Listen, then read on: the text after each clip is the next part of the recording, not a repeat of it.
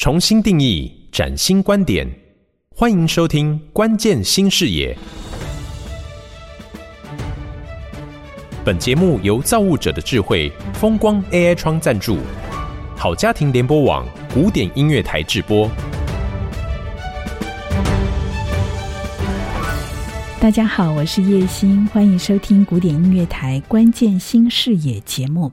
过去我们都关注在 ESG 的议题上，邀请了台湾数位总会、资诚联合会计师事务所、BSI 英国标准协会的专家一起来探讨实践净零排放。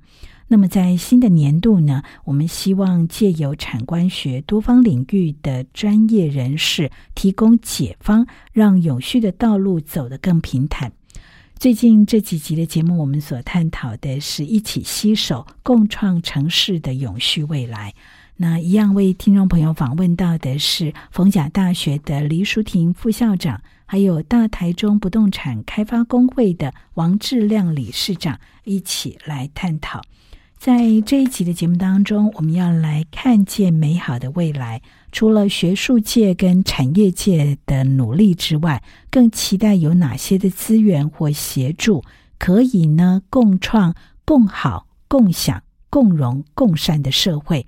啊、呃，我想先邀请黎副校长跟大家来谈一谈，好吗？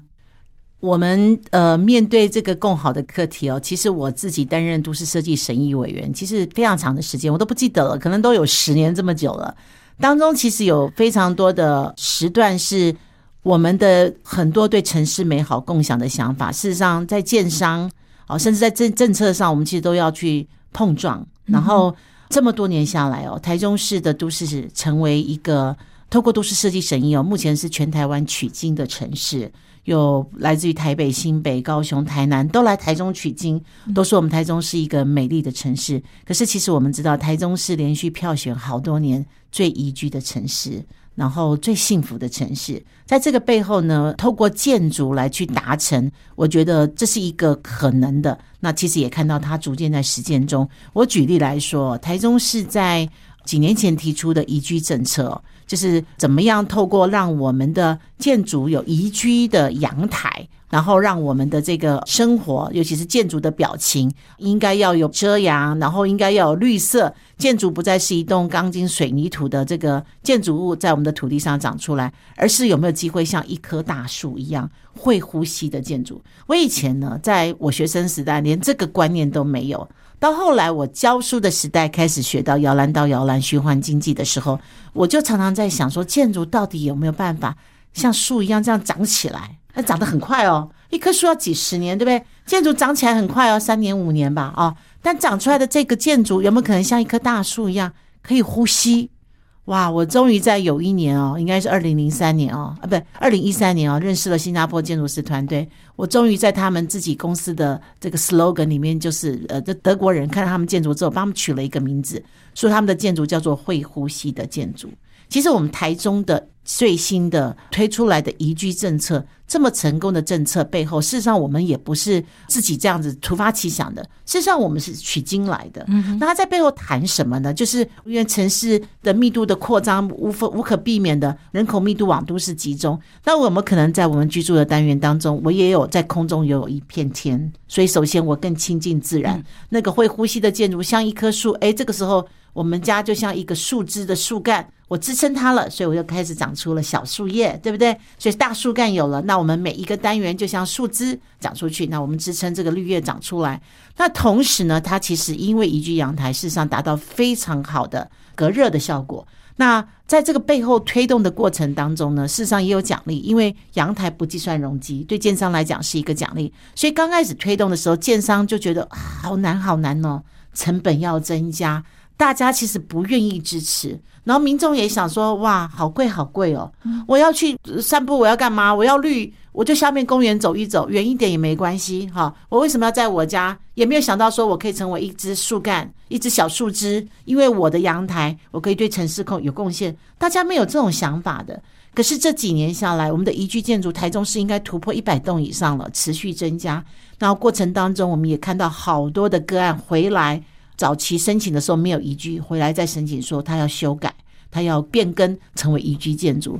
没有想到这个美好愿景逐一实现，因为透过政策，然后因为有这样子的一个愿景跟蓝图，建商的投入虽然成本高一点点，可是民众其实是买单的。嗯，所以这个美好的城市，我们尤其在今年度的空间大赏再走一下宜居建筑，我自己都觉得哇，好幸福！我都替这些住户感到幸福。而最重要是，这每一栋建筑盖完之后呢，都形成一道城市的新的风景，一棵一棵树长出来。每一棵树都不一样，这个是台中市透过这个政策，其实就是一个共享美好的资源的开始。那当然，城市的美好宜居政策非常重要。近来我们也在推，我们是不是能够更友善我们的城市？刚刚提到的，我们的乔木的遮阳很重要。我们是不是请我们所有的建商在盖房子的时候，我们多种乔木，友好我们的地球？因为树是最好的自然碳汇，它固碳。同时呢，我们在行走的过程中，它是达到非常好的自然的效果遮阳。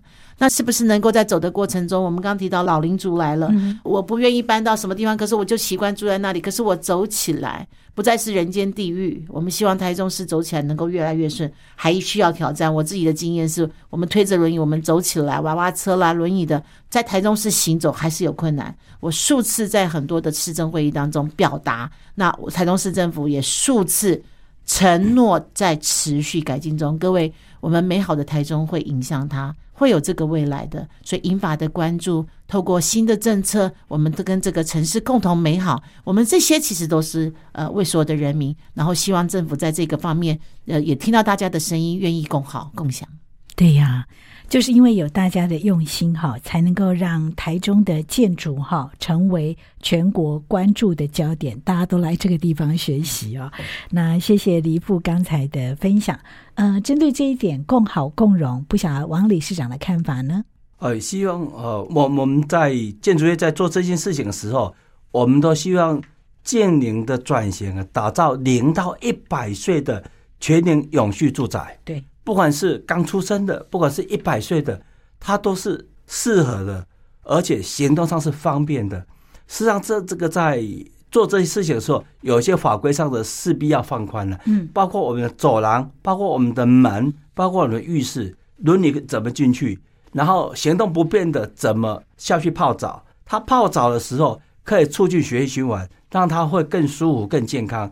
所以有些在法规上，我们需要稍微的去调整，去体谅银发族，包括一些电梯上的一些限制上，都应该稍微放宽一点。所以刚才我们刘校长在讲的，我们台中市的宜居建筑，它是一个非常好的。我们也希望说，有得奖的、有申请宜居建筑的，每年是不是一次两次的社区可以开放给其他人来参观？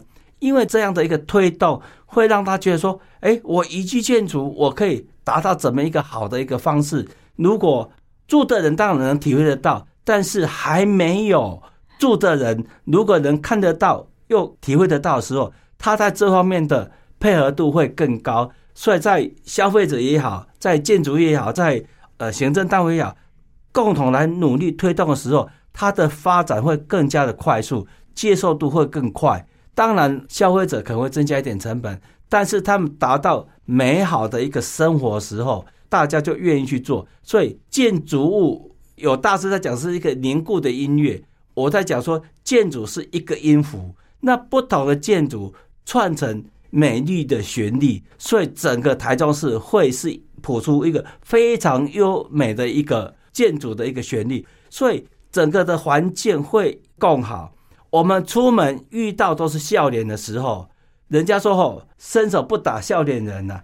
出去原来很生气的想要做坏事，看到全部大家都是笑脸的时候，那个心情就沉淀下来了，环境就变好了，社会就会共善了，对不对？那整个的经济也一起繁荣了，所以我们的经济的成果就会共享，所以我们可以达到共好、共享、共荣、共善的一个新台州市。台中不是台湾的台中而已，有可能因此而扩展到整个亚洲，变成台湾的钻石之都。嗯，变成是一个华人的骄傲哈。对，我想这是值得期待的。我们一起朝这个目标，这样的美好生活来迈进。今天的节目就进行到此，感谢你的收听，也谢谢两位来宾的分享。我们节目呢是由产官学三方提供创新观点与关键解方，风光 AI 窗赞助，好家庭联播网台中古典音乐台制作播出，也邀请您搜寻订阅关键新视野，收听相关内容。我是叶欣，我们下次见。